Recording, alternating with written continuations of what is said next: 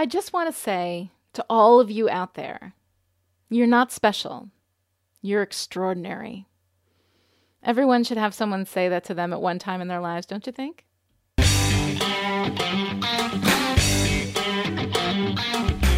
Hi, and welcome to Still Pretty, a Buffy the Vampire Slayer vlog and podcast. I'm story expert Lani Diane Rich of Chipperish Media, and we are here today to talk about Potential, the 12th episode of season 7.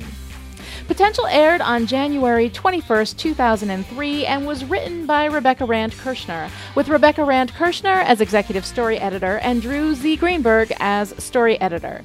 This episode was directed by James A. Contner. This is Contner's second to last episode of Buffy. He'll be back for Empty Places. The first episode of Buffy, directed by Contner, was season two's Bewitched, Bothered, and Bewildered. Even in a highly serialized story like Buffy Season 7, the best episodes are about something unto themselves. The episodes may, and often must, push the big story forward as well, but they should be doing something independent at the same time. Potential is one of the best examples of this. While it doesn't really move the big story forward by much, it knows the story it's telling, and it tells it really well. All right, Let's get into the weeds. In Potential, Buffy trains the potentials using Spike as an object lesson in more ways than one.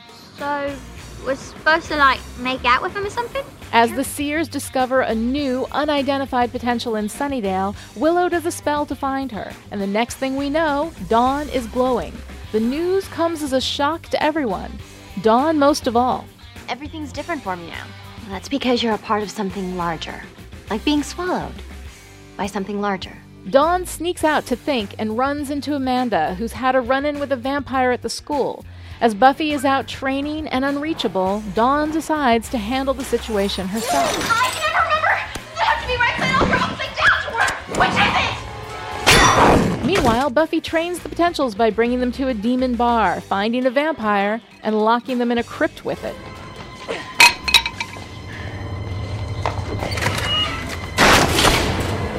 Back at school, Dawn tries to fight off the vampire as bringers crash the party, coming not for Dawn, but for Amanda. No! You don't want her! You want me?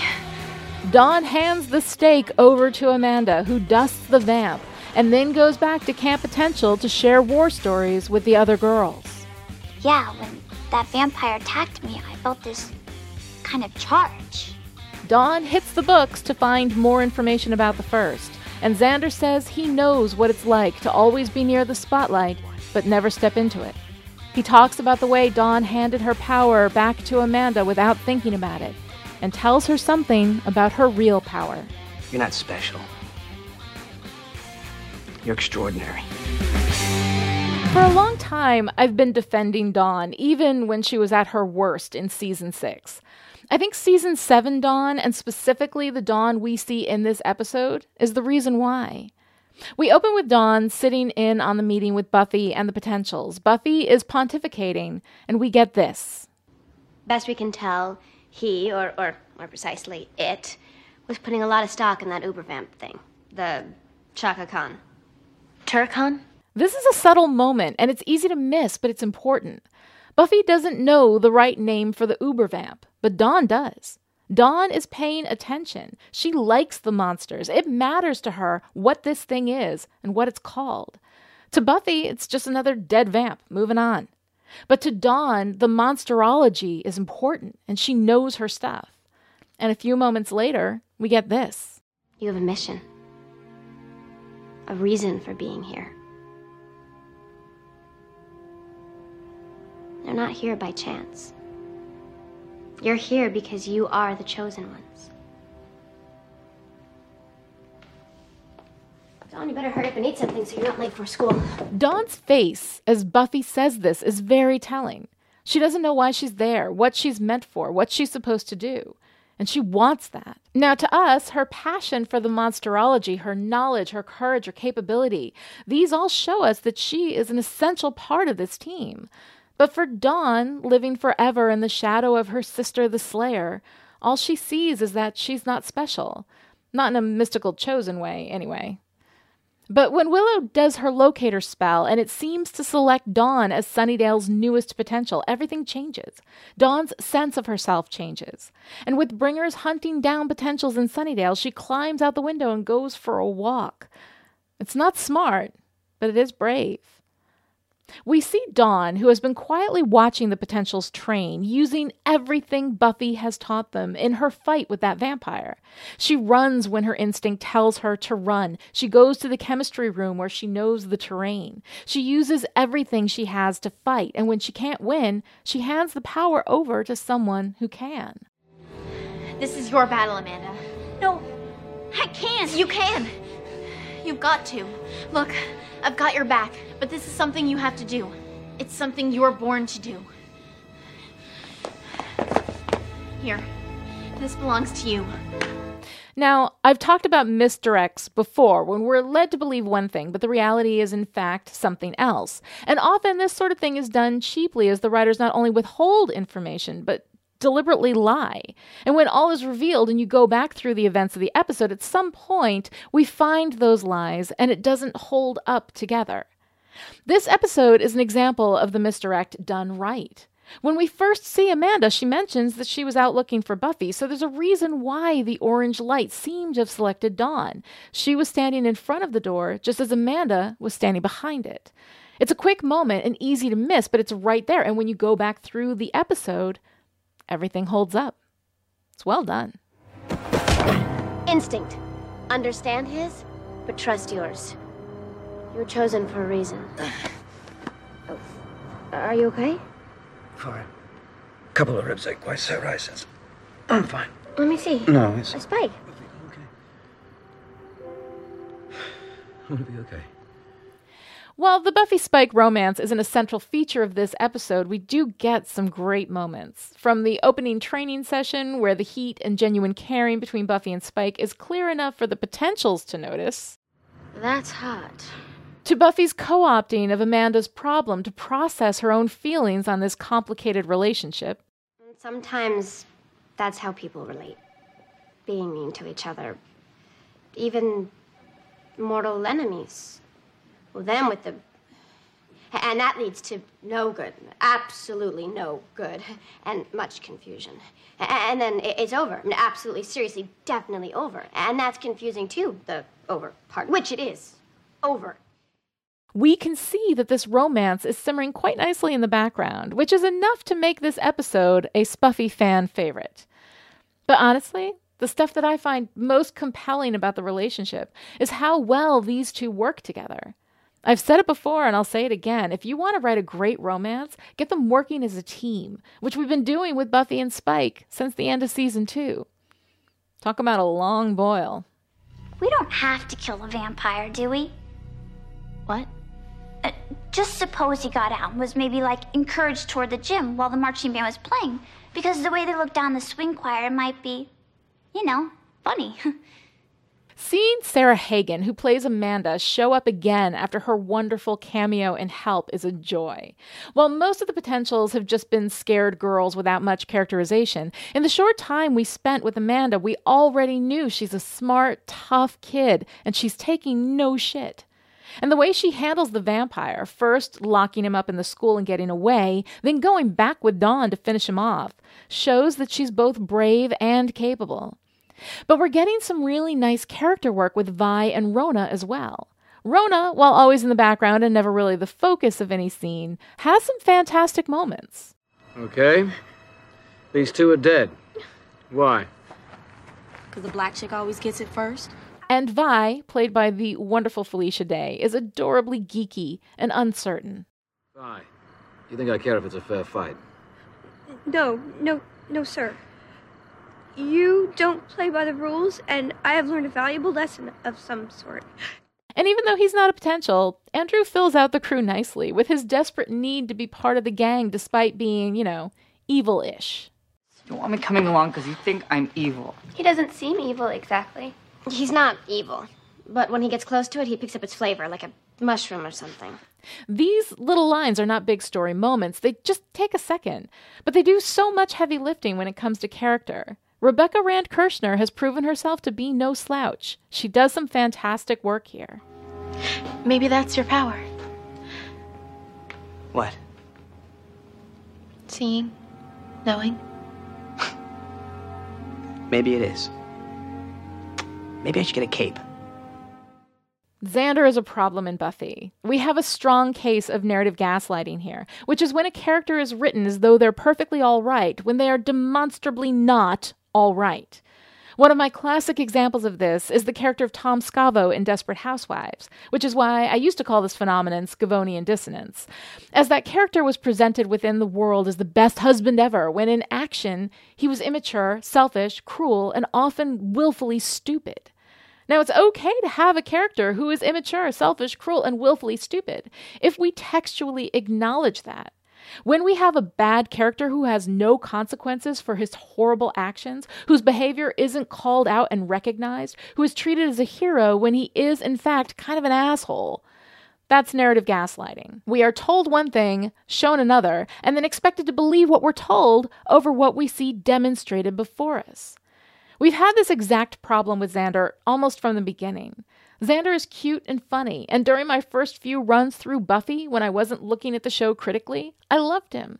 He made me laugh, he was vulnerable, he was goofy. But on this run through of Buffy, I've seen the things that have rightfully bothered a lot of people. Xander acts as though because he has a crush on Buffy that he has a right to a return of those affections. He whines to Willow, who he knows is in love with him, about his love for Buffy and is petulant with her about it. And no consequences. When he tells Buffy to kick Angel's ass, deliberately withholding the fact that Willow is at that moment trying to restore Angel's soul, Xander never has a consequence for that. We only barely acknowledge it a couple of times much later in the story, and it's pretty much just whistled past no consequences. He casts a love spell to make Cordelia fall in love with him, which shows a callous lack of concern for her agency and her consent. The spell goes wildly wrong, but in the end, Xander still gets the girl. No consequences. Then, after years of letting Willow just love him and not returning her affections, he starts up with her while she's with Oz and he's with Cordelia, hurting everyone involved. In the end, Cordelia ends skewered by rebar, and Xander gets to feel sorry for himself because he lost Cordelia. So, a little consequence, but not near enough. Xander's bad behavior is most markedly demonstrated in his relationship with Anya. He's mean to her. He doesn't respect her. He puts her down in front of his friends, using her as the butt of every joke. Instead of recognizing how wholly unworthy he is of Anya, the way he was wholly unworthy of Cordelia. He acts as though her love's a burden that he has to carry, and in the end, he leaves her at the altar, humiliating her in front of everyone, rather than just talking to her about his fears and being the one to face the church full of friends and family. But throughout, we treat all of this as though it's okay. It's just cute Xander, and isn't it sad how he suffers over the brutal way he treated this woman? And yet, I still love Xander. I always love Xander. He's fun and he makes me laugh, and that is my downfall with men, and it has stuck me with more than one Xander type in my romantic life, which has never served me well. But it's this moment in potential that makes Xander work for me, that shows the Xander we should have had all along. When he speaks to Dawn and tells her what he sees in her, we see that it's not just Dawn who has reached her potential in this episode. I see more than anybody realizes because nobody's watching me. I saw you last night. I see you working here today. You're not special. You're extraordinary. Maybe that shouldn't be enough to make me forgive him for six seasons of dreadful behavior. But it kind of is. It's possible I should take that up with my therapist. Death is what a slayer breathes, what a slayer dreams about when she sleeps. Death is what a slayer lives. My death could make you the next Slayer. There's been some recent discussion in the Chipperverse about how the world building around the Slayer line works. Buffy died during her confrontation with the Master in season one, and Kendra was chosen. Drusilla killed Kendra, and Faith was chosen. Buffy died again after the confrontation with Glory. No new Slayer. We have some explanations for this, none of them textual. It has been reported that Joss Whedon said that when Buffy died the first time, the primary Slayer line went to Faith, and only her death will raise another Slayer. But that's extra textual. And by the rules of our favorite chipperish party game, Death of the Author, it doesn't really count. What we have in the text is this Buffy died once, new Slayer. Buffy died a second time, no new Slayer. That we know of. But the first is killing all potentials, and textually in Bring on the Night, we get this from Buffy. That's what it wants. Yes. To erase all the Slayers in training and their watchers, along with their method. And then Faith. And then me. And with all the potentials gone and no way of making another, it's the end. No more Slayer. So it would appear that at least Buffy believes that her death would bring on another Slayer. Because if that wasn't true, it would stand to reason that the first would know that and would have done away with her first instead of saving her for last. Last week in Showtime, we learned from Bill Jox's eye that it was the second raising of Buffy that threw the mystical forces out of whack, making it possible for the first to make its move, and that's what it's doing. In this episode, as we just saw at the top of the segment, it's clear that Buffy believes her death will bring another Slayer. But if that was true, her second death would have brought on another Slayer line, and presumably the first would have a vested interest in that line as well. All of this to say, I think that no one really thought about it in the run of Buffy, and we just have some textual inconsistency.